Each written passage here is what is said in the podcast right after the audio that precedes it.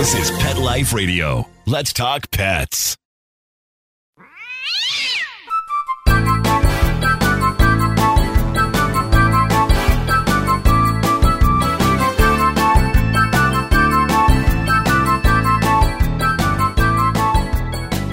Hey there, cat lovers! Welcome to Nine Lives with Dr. Cat. I'm your host, Dr. Catherine Prim, and I'm a small animal veterinarian and cat lover. So today is my spooky black cat episode, and I have Layla Morgan Wild with me. She is super interesting, a black cat advocate, and has lots of things that she wants to share with us. And I thought we could kind of talk with her a little bit about how black cats got kind of the bad reputation that they have because obviously that is completely untrue. So we're going to take a quick break and come back with Layla. Take a bite out of your competition. Advertise your business with an ad in Pet Life Radio podcasts and radio shows. There is no other pet related media that is as large and reaches more pet parents and pet lovers than Pet Life Radio. With over 7 million monthly listeners, Pet Life Radio podcasts are available on all major podcast platforms. And our live radio stream goes out to over 250 million subscribers on iHeartRadio, Odyssey, TuneIn, Stitcher, and other streaming apps. For more information on how you can advertise on the number one pet podcast and radio network, visit PetLifeRadio.com slash advertise today. Let's Talk Pets on PetLifeRadio.com.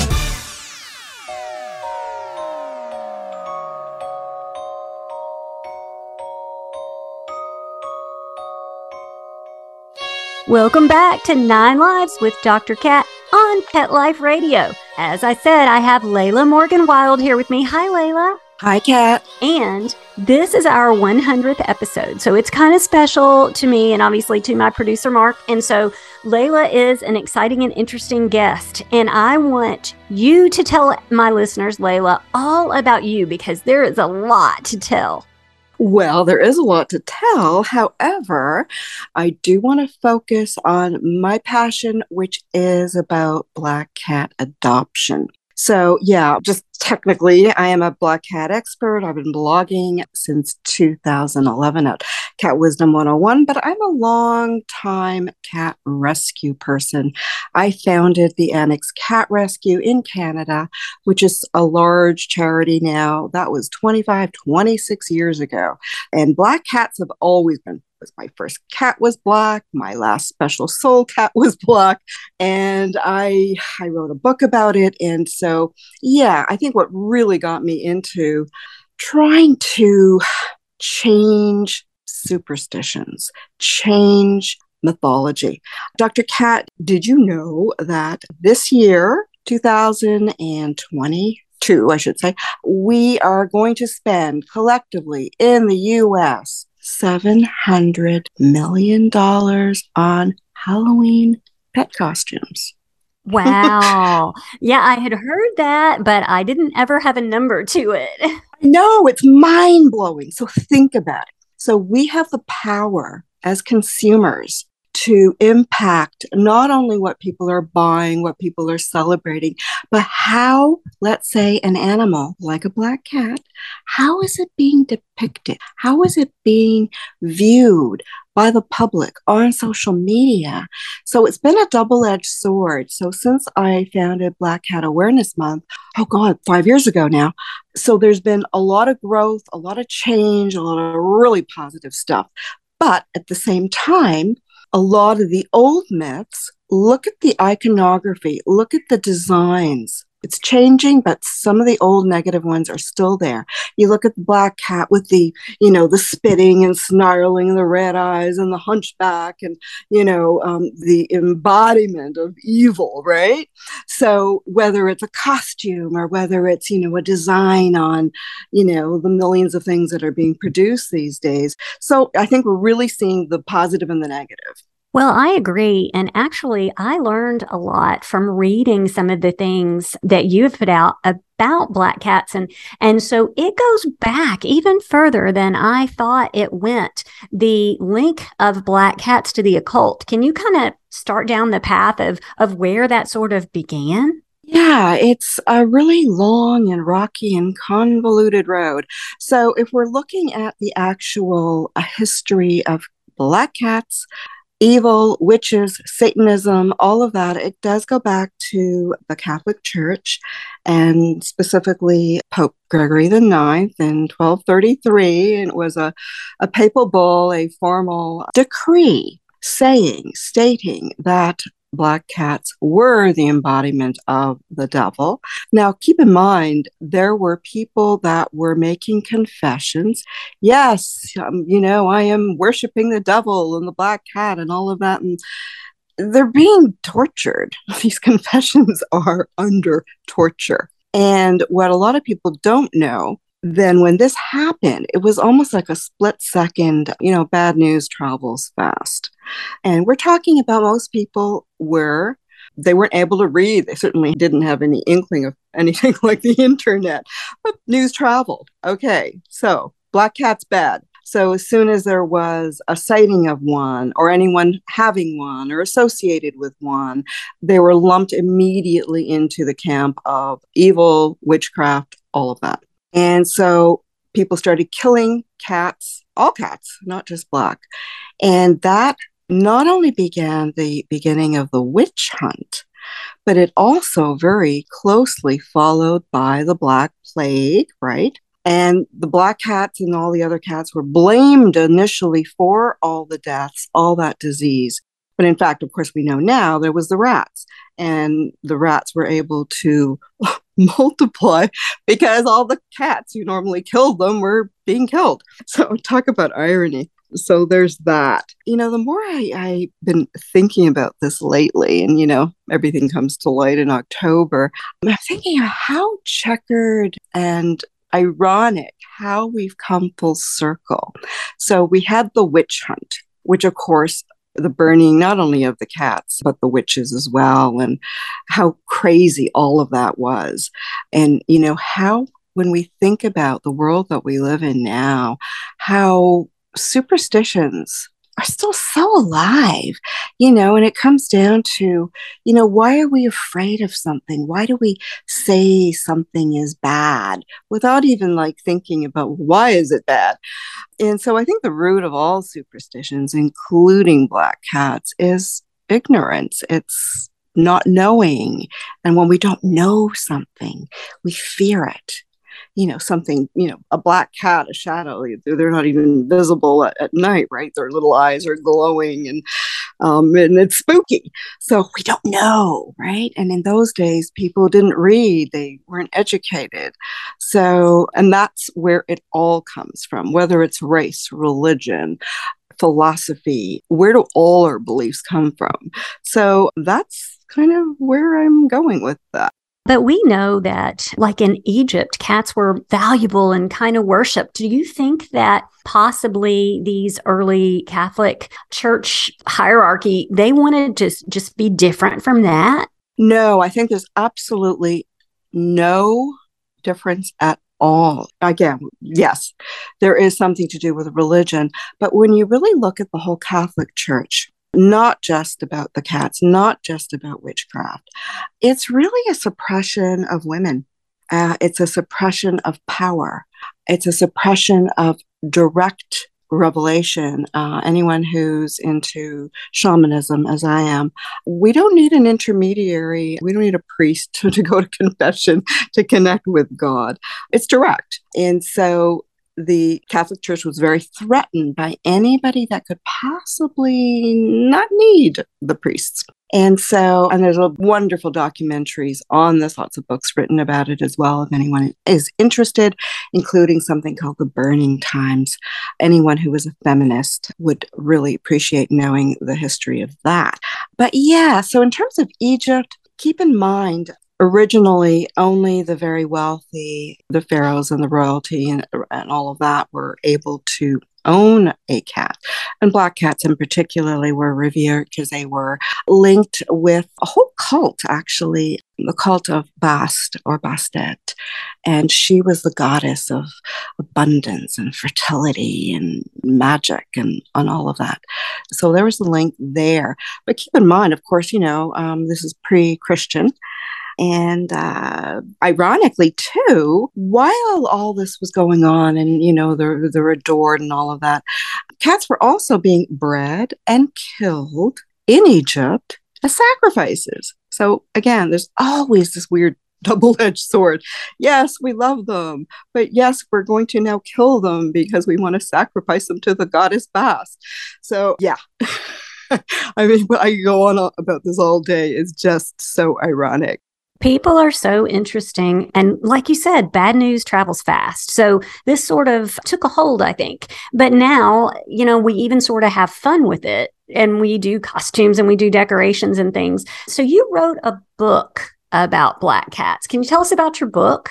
Sure, absolutely. So it's uh, Black Cats Tell All inspiring tales and images. It was really, I started to Google what was out there is there anything positive? There was nothing. The first thing that pops up, and it's all changed in the last few years since I, my book came out. There was Edgar Allan Poe, Black Cat, you know, you know, murder and all this negative, horrible things about what a black cat was doing. I'm going, no, I, we need to change the whole mindset here of, of that. So I set out to do a project of really positive black cat stories and fun, beautiful, friendly images, not no arched backs and, you know, spitting faces and all of that.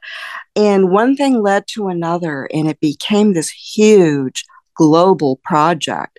So there ended up being over a hundred black cats from all over the world. So these are real black cats in dozens of countries, and the stories are all written from the cat's perspective. So they're all writing. I mean, some of them are really funny and silly, and, and some of them are just truth telling about the crazy stuff that happened to them while they were adopted and all of that. But they're entertaining. And the main message I wanted to relay this is positive. These cats are great. They are more than deserving to be adopted. And so it's set out to be that. The book is now kind of a classic. But the thing that I'm most proud of is because, again, of social media. So I launched Black Cats of IG on Instagram a few years back, but in the four or five years since then, Black cat accounts on Instagram and now TikTok as well have proliferated. I mean, so the news is getting out there, and all these amazing black cats are, you know, they've all got their accounts and they're sharing their photos, and all the messaging is just wonderful. So well, I love them, obviously, and I especially love black cats. And I have a lot of black cat patients, which they're special and they're wonderful. So there's no downside. So you're saying that there was actually uh, like a document in the 1200s that declared cats to be uh, satanic. Is that legally? Legally, this was a legal document from the Pope. And because people couldn't read, it's like the rumor game, right? Somebody exactly. told somebody, and it just exactly. it's like social media today. exactly. Only a little bit slower. Spreads. So, um, so why did you originally delve into your love of cats, or why do you love cats? Do you have a, a cat lover story? I have a million cat lover stories. I call myself 100% cat. I did actually have a dog at one point, but and I do love dogs and I love all animals, but for me, it's all about the cats and always have been since I was a very, very young child. So, um, actually, my first cat book was a picture book on cats when I was like a toddler. So, yeah, it uh, started early and it kind of never stopped. I am kind of a born psychic and intuitive, and I feel that cats somehow are a little more sensitive. Um, I can communicate with them more easily, and they're just been my friends, my little my little familiars. Uh, my entire life, and definitely I'm an animal communicator as well. So I can, I can kind of tune in to see what's going on with an animal in the way that you know, uh, let's say a veterinarian can. And it's really nice to combine both this more mystical approach with solid, of course, Western medicine when when need be. So yeah, it's nice to see more veterinarians uh, kind of be more open to other forms of communication. You know, whatever works.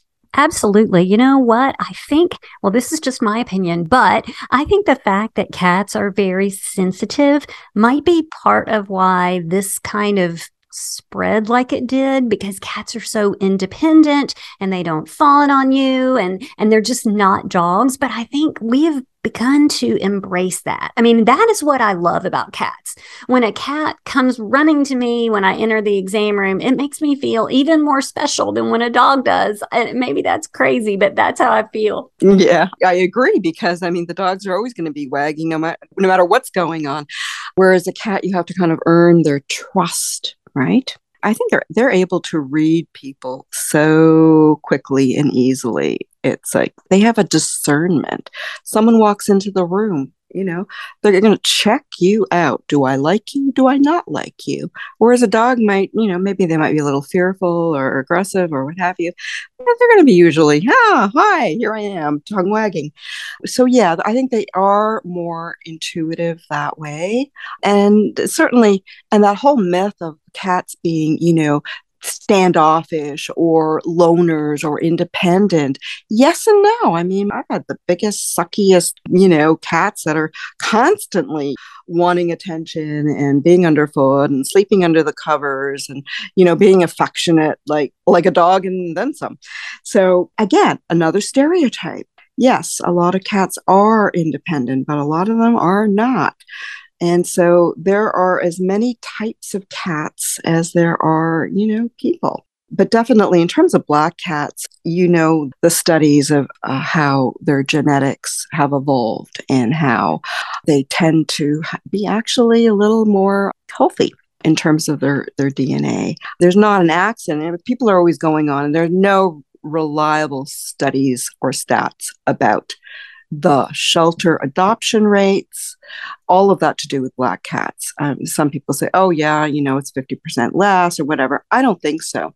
But anecdotally, every person I talk to that works or volunteers in a shelter always says, yep, we got a lot of black cats. always have. Um, you know, it's just across the board. They are often the first to be euthanized and often the last to be adopted. Um, are they?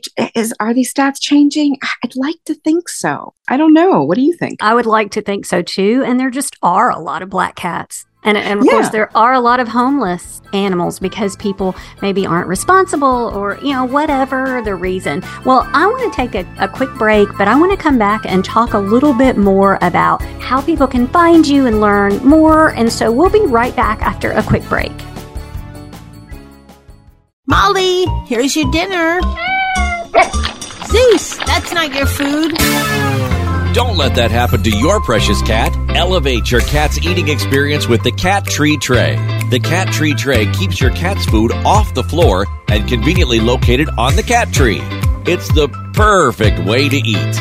It's a beautiful wrought iron tray that easily attaches to your cat tree and keeps dogs and other critters out of your cat's dish. A must for multi pet households. There's a 6 inch tray for large bowls and a 4 inch tray for smaller bowls.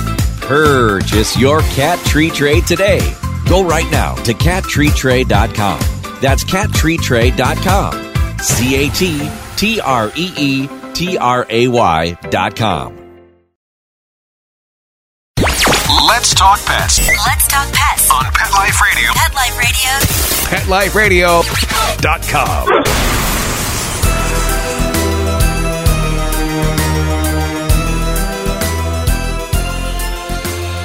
Welcome back to Nine Lives with Dr. Cat on Pet Life Radio.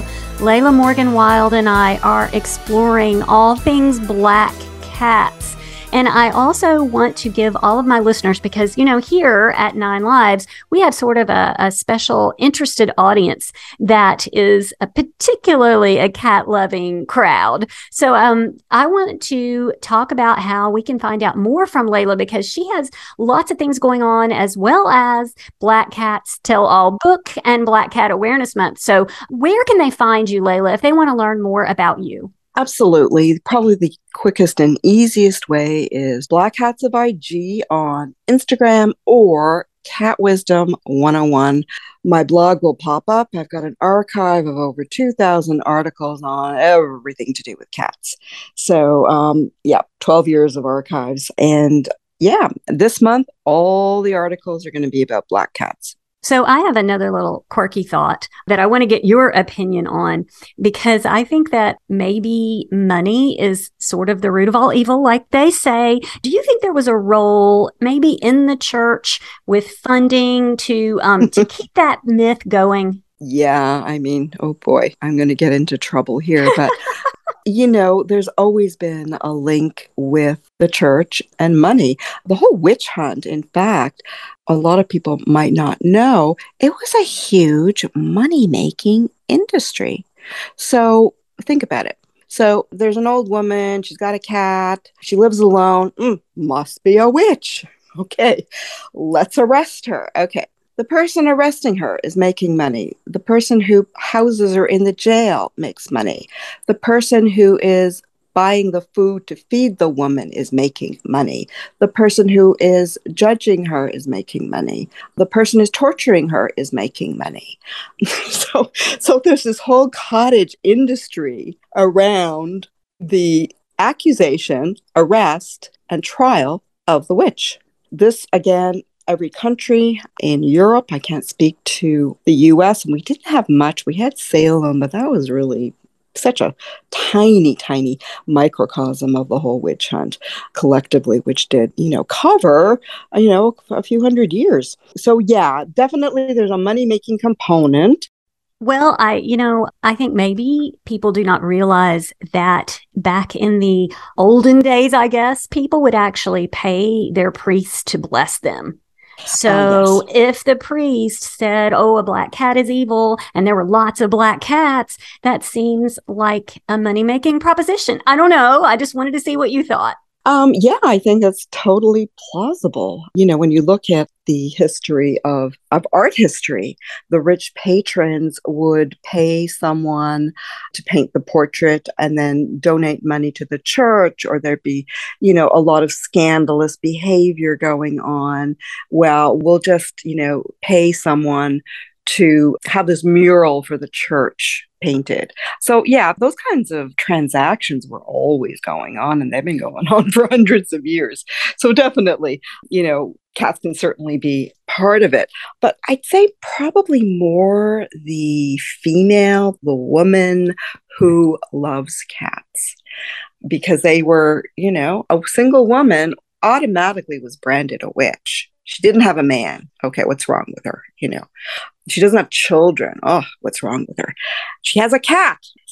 so definitely something is off there, right? Well, but I think we're changing it, right? I mean, I, obviously, I so. education education has come a long way, and we're not in the dark ages anymore. But no, um, it's still kind of interesting to think about the thought processes and the things, and and sort of I mean, I guess fun to learn the history of that. So, right. um, I really am grateful for you. You taking the time to come and talk. Again, for my listeners, Cat Wisdom 101 is an obvious resource if you guys want some more information. Please do not forget that October is Black Cat Awareness Month. And you probably should go out and read Layla's book, Black Cats Tell All, because those are positive stories. And we've been kind of a uh, downers today. so I want to bring back some positive that all of you guys can learn and, and grow from. Thank you so much, Layla. Thank you, Kat. And absolutely, let's leave on a very positive note. And hey, if you are thinking of adopting a cat, think black.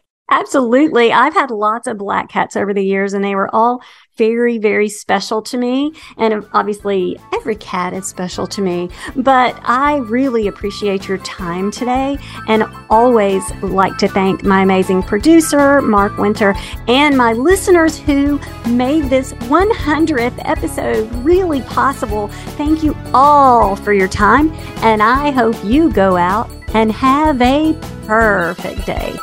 Let's Talk Pets every week on demand, only on PetLifeRadio.com.